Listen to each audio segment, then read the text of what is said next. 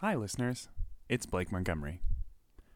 Last week, I ventured down to LA for the Electronic Entertainment Expo, more commonly known as E3, the biggest video games convention in the country. I was in search of educational video games. I found, instead, Assassins, Welcome, initiates, to the Dark Brotherhood. and Lil Wayne. You got a special move? That's that dude right there, OG. But not a lot of educational video games. Lego made an appearance, as did Sid Meier's Civilization. But for a multi billion dollar industry, there wasn't much in the way of direct educational material. I did, however, find one thing the College Gaming Competition. It's a game design contest where university students submit their games to a panel of industry veterans. The six finalists chosen from those submissions are from schools around the country with video game design programs. And those six finalists get the honor of exhibiting their games on the main floor of E3 alongside giants like Microsoft and Sony. And I was lucky enough to get to talk to the winning team from the Savannah College of Art and Design right before Uh, you know, I'm cautiously optimistic. You know, uh, you know, we don't have uh, 50 people in a two-year development cycle like some of the other games, but uh, we're, we're still cautiously optimistic. the Savannah College of Arts and Design. and right after they won. I feel pretty great. This is awesome. It's uh, very rewarding uh, after doing all this work. Oh, I'm feeling great. It's awesome. I'm like internally like like like super glowing. Like I'm I'm ecstatic. I can't I can't like contain all of my emotions right now. To get a better look inside how the game came together, I interviewed both leaders of Savannah College's team. Their game is called Brobot Beatdown. It's a virtual reality game where the player is seated inside a giant robot and does his best to destroy other players' robots in arena combat involving rockets, machine guns, and even nuclear weapons. I played it, and I liked it. I'm pretty susceptible to virtual reality induced motion sickness, and the team did a great job of grounding me in the cockpit of my robot. I didn't get sick at all. There was a bug in the game that did cause my rocket launcher to fire sporadically, but there are worse things. And the sound unfortunately wasn't working, even though they had hyped up the crazy announcer. The controls are a bit sluggish, but the aiming of the headset is a lot better than first person shooter games on consoles, in my opinion. But those are also probably my least favorite kind of console game. All in all, I was taken with Brobot Beatdown, and I think future versions of the game will have tighter controls and a lot more to offer players. I should also take into account that a small team of students made this game, which makes it all the more impressive. Major studios, by contrast, have hundreds of staff on one game.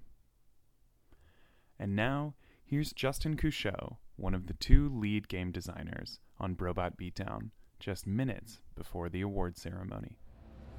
Awesome. So, can you first, just for our listeners at home, can you tell me your name, where you go to school, what the game's called, what it does? Sure. My name is Justin Couchot. I go to the Savannah College of Art and Design. Uh, our game is called Brobot Beatdown. It's a virtual reality networked mech combat game with uh, dynamic changing environments and an insane announcer that narrates everything that you do. So, What is mech combat?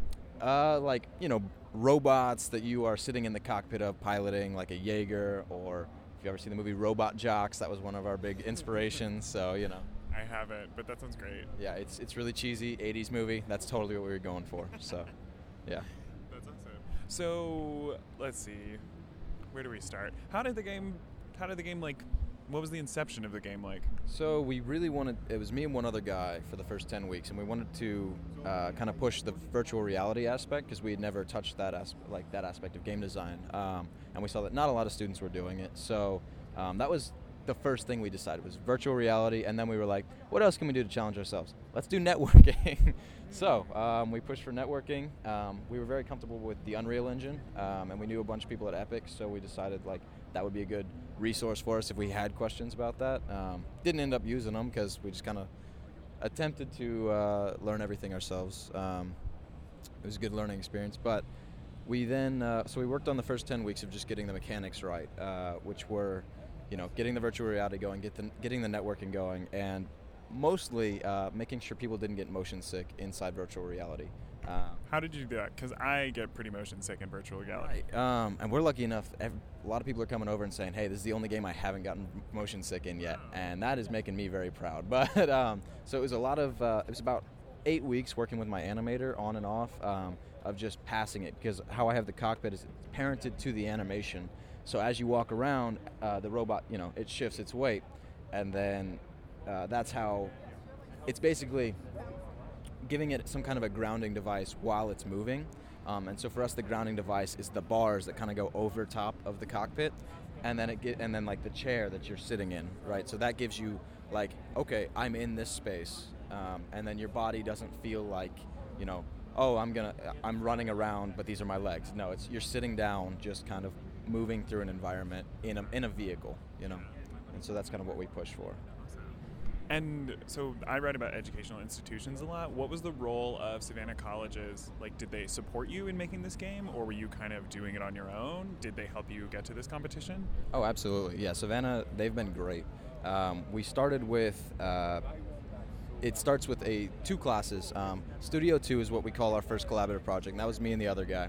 Then we move into a post production class.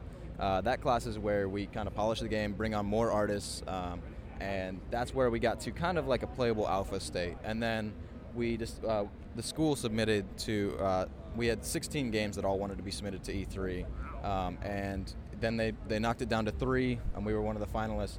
And between each of those checkpoints, we had a week to work um, on our game to kind of get it more and more polished. Uh, so then, once we were selected by SCAD, we worked on uh, robots for another like four weeks um, before finding out that we were coming to E3. Um, so we basically redid the entire game in that in that period um, before knowing if we were going to be here. So, um, but they've been great. They, uh, you know, they paid for us to come out here um, outside of the tickets, which we got for the competition. Um, they provided all the hardware. They got me, you know. I kept asking for 970 cards, and they're like, "This is an educational institution. Like, good luck, man." And eventually, they got me some. So they've been really great. Are those things really expensive? I don't know what a 970 card is. It's it's a GTX 970. Yeah, they're the minimum specs for VR. Um, at the time, they were very expensive. Yeah, All told, how long did it take to make this game? about 24 weeks. But everything you see in the game right now has been done in about the last four weeks. Yeah. So And are you in a game design program, or are you in? I just graduated with uh, d- um, a degree in interactive design and game development. Oh, congratulations! What's next for you as you kind of show this game off to like game companies? Um, I believe we are going to fix some bugs uh, and then move off, and we're going to show it at SIGGRAPH here in a couple weeks. Um, yeah, um, and we're still uh, trying to see where publishing might take us. Um, you know, we, we've, we're optimistic, but you know, it's still a student game, so we'll see see how that goes. Are there publishing platforms akin to Steam for virtual reality, or is that not there yet? Yeah, there's actually uh, the Oculus store, um, which they, they post uh, a lot of stuff. Um, there's a lot of like freelance, not freelance, but um, like open source kind of things where you can post your project and people can donate, you know, um, stuff like that that kind of helps development. Uh, and then Steam does have their Greenlight program. Um, that's been very good for a lot of indie developers. So. And can you tell me what things did you learn as you were making this game? Like, obviously, this is probably like a huge personal journey and academic journey. You learned virtual reality. You learned um, there was another part of networking. So, can you tell me where you went at both academically and personally as you were making this game? Yeah. Um, so academically, like you said, virtual reality and networking were huge. Um, a lot of it for me was actually the, uh, and this kind of goes with personal and academic, but it was leading a team because I was the project lead, and so a lot of it was uh, coordinating many different people while also trying to do my own work. Um, this was seven people, um, seven core, and then we had a couple extra like riggers, and um, guy did just the sound for the lasers. That's all he wanted to do, you know. But uh, so we were like, great, They- better be the best lasers in the world. But yeah, so a lot of it's coordinating a lot of people, and that that journey, um, kind of becoming the leader, because before I was just like the game designer, the programmer, the artist, whatever. Um, and kind of being pushed into that, it was it was very good for me, um, and it I think it was good for the team. I think I pushed them to to achieve their full potential, at least in terms of this. So. Yeah. Um, are there anything? Is there anything you would want people who can't see the game to know about it? Like these people will be listening either audio or reading. So, what is the one thing you want them to know about Brobots? Oh boy, uh, that's a big question. Um, I guess that it, you know it's just a labor of love. Um, if they want to know more, they can go to brobotbeatdown.com and see it. Um, but yeah, it's you know it's just a lot of fun, um, and I hope uh, to put it out there maybe for free in the future so everyone can try it out. And how are you feeling? I mean, the award ceremony is probably is in like what 15 minutes. So how are you feeling right now? Uh, you know, I'm cautiously optimistic. You know, uh, you know, we don't have uh, 50 people in a two-year development cycle like some of the other games, but uh, we're, we're still cautiously optimistic. What do you think would will be the factor that sets robots apart from the other student games here? I think it's going to be the technical aspect for sure. Um, the fact that we're the only one here with virtual reality and we're the only one with networking. Um, I, no, they're all uh, local co-op if they are multiplayer. Um, so yeah, I think that's what's really going to set us apart. So. Very cool. Yeah. Well, thank you for taking the time. Yeah, thank you. Here's Spencer Humphreys, the second leader of the team and its lead programmer, just after Brobot Beatdown won the competition. So, what's your name and what was your role on the team? Uh, my name's Spencer Humphreys. Uh, I was one of the co-leaders and then also Oh, one of the lead programmers as well. So, what about like the programming aspect that led you into the lead role? Like, Um, so originally it was just a really small team. So me and Justin were the only two people working on it. Um, and so since it was so small, we basically both handled everything. oh, okay. So just split it right down the middle. Um, and so we basically just kind of divided up the major functionality of the game, and we both sort of tackled it. Yeah. And how do you feel like you've grown both as a programmer and as a leader or a game designer? Yeah. So over the course of building this. Um, yeah, I definitely didn't start out as a programmer. I have mostly an art background, Oh, but wow. just sort of out of necessity since we didn't really have anybody else to do it, uh, I sort of fell into it. Um, but I definitely learned a lot. It was it was a real learning project. Again, it took us quite a while to do, and a lot of it, it was the first time we were trying to do any of this stuff. Um, so it was really exciting. There were a lot of challenges that we had to overcome, but at the same time, I mean, I guess that's a really good way to learn is just kind of get your hands dirty and go do it. So a lot of reworking things and a lot Yeah. of cutting stuff that we had that just didn't end up making it, but it was really rewarding. Justin said you guys had to redo basically everything about the game in about four weeks. Yeah. leading up to this convention. Right. So it's actually that's not even the first time we've done it because this is probably uh, the third or fourth version of the game at this point. So it's it's definitely come a long way. So uh, yeah, it's been a it's been a crazy ride. Yeah. Can you tell me a little bit about how you're feeling standing here, kind of looking at your game right before the award ceremony? Did you look at it and say like, "Oh, I wish we had done this or that or the other"? Were there any aspects you kind of were thinking about? But then obviously you won anyway. Oh well, yeah. I mean, I've I, I've been agonizing over that the whole time. So Really? ever since looking at it, I mean, again, when you have a project that you put so much of yourself in that it's, I mean, you know everything that you wish you had done or that you would have done differently if you could go back and do it. But yeah, we had some really stiff competition this year. All the other games here are amazing. So we're, I mean, we were lucky to be here, and the fact that people liked it so much, yeah, it's it's really satisfying. Yeah. How do you feel now? Great, actually. I mean, I'm glad it's nice. I've been I've been a little worried about it, so it's I'm glad that it's over. But at the same time, again, it's been such a great experience that I'm I'm looking forward to what what's next. Well, what is next for you? Um, so I'm actually working at a VR studio up in Seattle now. Oh wow. Uh, so I'm uh, VR Studios. Oh. Um, yeah, pretty straightforward. Yeah. Um, so th- yeah, so I'm making content for them.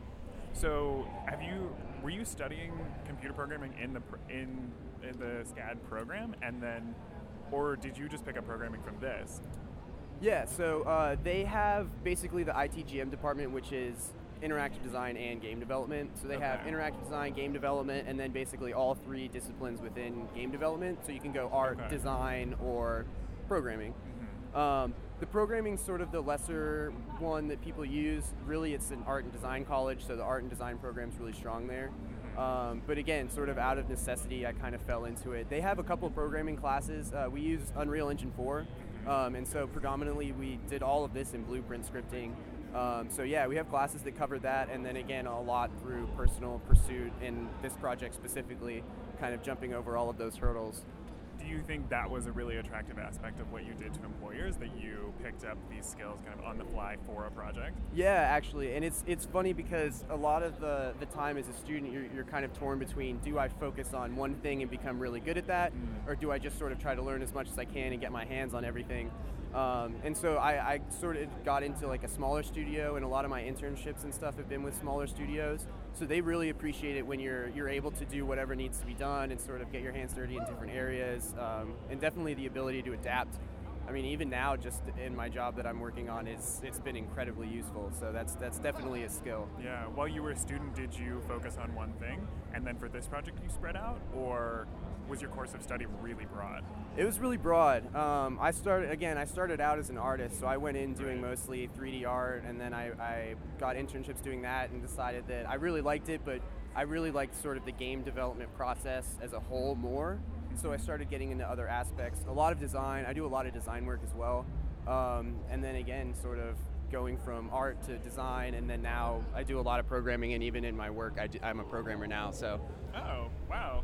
Can you tell me about what you're working on now at work? and also, Um, will do you think you'll bring this game to your studio? So I'm not sure about that. We don't have any plans for the game as of now. Um, and then as far as what I'm working on now, we have a, a proprietary VR platform. It's a full motion wireless headset and motion tracking device. Um, so yeah, I've, I've just joined the content team and we're working on a couple of unannounced projects that I can't talk about, but they should be really exciting and, and we're, we're working on them right now. So it's going great and it should be very exciting. In the future, you'll hear about them. Okay. Um, well, are there any? I mean, those are the questions that I kind of came into this with. Are there any things that are like really important parts of this project that no one really knows about, Um, besides just all the All of the- incredible all- amounts of work? Yeah, all the work. It was a lot of work. Um, it was a lot of work. It is funny. Uh, I guess that's sort of one of the things, especially as people that don't do game development at all. They're like, ah, you're just making games. It's an insane amount of work. it's an insane amount of work. And I've worked on a lot of games before this, but this is this is really the first game where I was I, there at the beginning, all the way through it. There at the end. Like, it, I mean, again, it turns into your baby, where you're just you put your heart and soul into it, and then towards the end, you realize, wow, I just spent every waking second I have on this for the past however long, and it's yeah, and you and now getting to put it out into the world, it's it's really rewarding. It's Yeah. very satisfying. It feels really good. It's it's indescribable, but it's great. And again, just seeing people come by and play it, like that's cool. And so I guess a lot of the things, like a lot of the smaller games I worked on, I never really let people play them. And that might be something that, that you should let people play them. Like even if it's a small project or something really simple, it's really satisfying to see people interact with something that you made. Yeah. So What um, what advice would you give besides that to like aspiring gamers or even other students at the Savannah College? um, uh, do other than do a lot of work. Yeah. Um, it takes it takes a lot of work. So be willing to do a lot of work but at the same time don't be afraid of it. Like if you if you really are going to be a, a game developer and it's something that you're meant to do then you'll love it and it's it won't feel like work. Again you you spend every waking second on it but you go to bed like wow that was so awesome. I can't wait to work on this one thing or build this feature tomorrow or, or put this asset in or something. And it, it's it again it's just such a you got to be driven to do it but if you are you'll feel it. And then again don't be afraid like if you don't know how to do something to say look i'll do that. Because that's a good way again like this project like i wasn't a programmer but i'm, I'm going to be the programmer so you, you sort of put yourself out there and, and again like having deadlines and holding yourself accountable having deadlines and holding yourself accountable. Like put have a due date make sure again for a class or for whatever tell your friends about it and make sure that they are like hey so where's that thing you told me i could play? That's that's that's huge. Yeah. Have you been to E3 before? no this is my first time at E e3 Oh, what do you think? yeah it's awesome um, I've, I've ever since i was a little kid i've always kind of looked at it Me too. Um, yeah so it's it's I've always been a big fan, and now that I get to be here, especially to show something, it's been amazing. But the show floor is it's massive. It really, again, going into some of the larger booths, they they take you into their games world, and that's that's really sweet. Like Yeah. as a gamer myself, like I'm just I've been drooling over all of this the whole time I've been here, so it's been incredible. And do you feel? Does this feel? Um, to me, it seems like there's kind of a divide. This could go one of two ways. You could either feel like super dwarfed by like Bethesda's monument over there, or you're like, I'm in the company of giants and gods. Like, how do you feel about that? Yeah, um, definitely. Actually, kind of both, and then also it, it gives you something to aspire to. Like again, it's.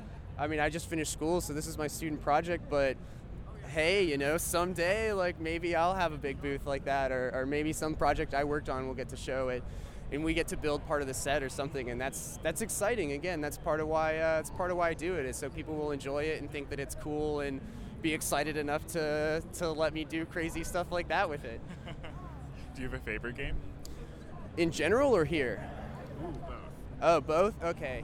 Both. Um, my favorite game of all time, I would have to say DayZ.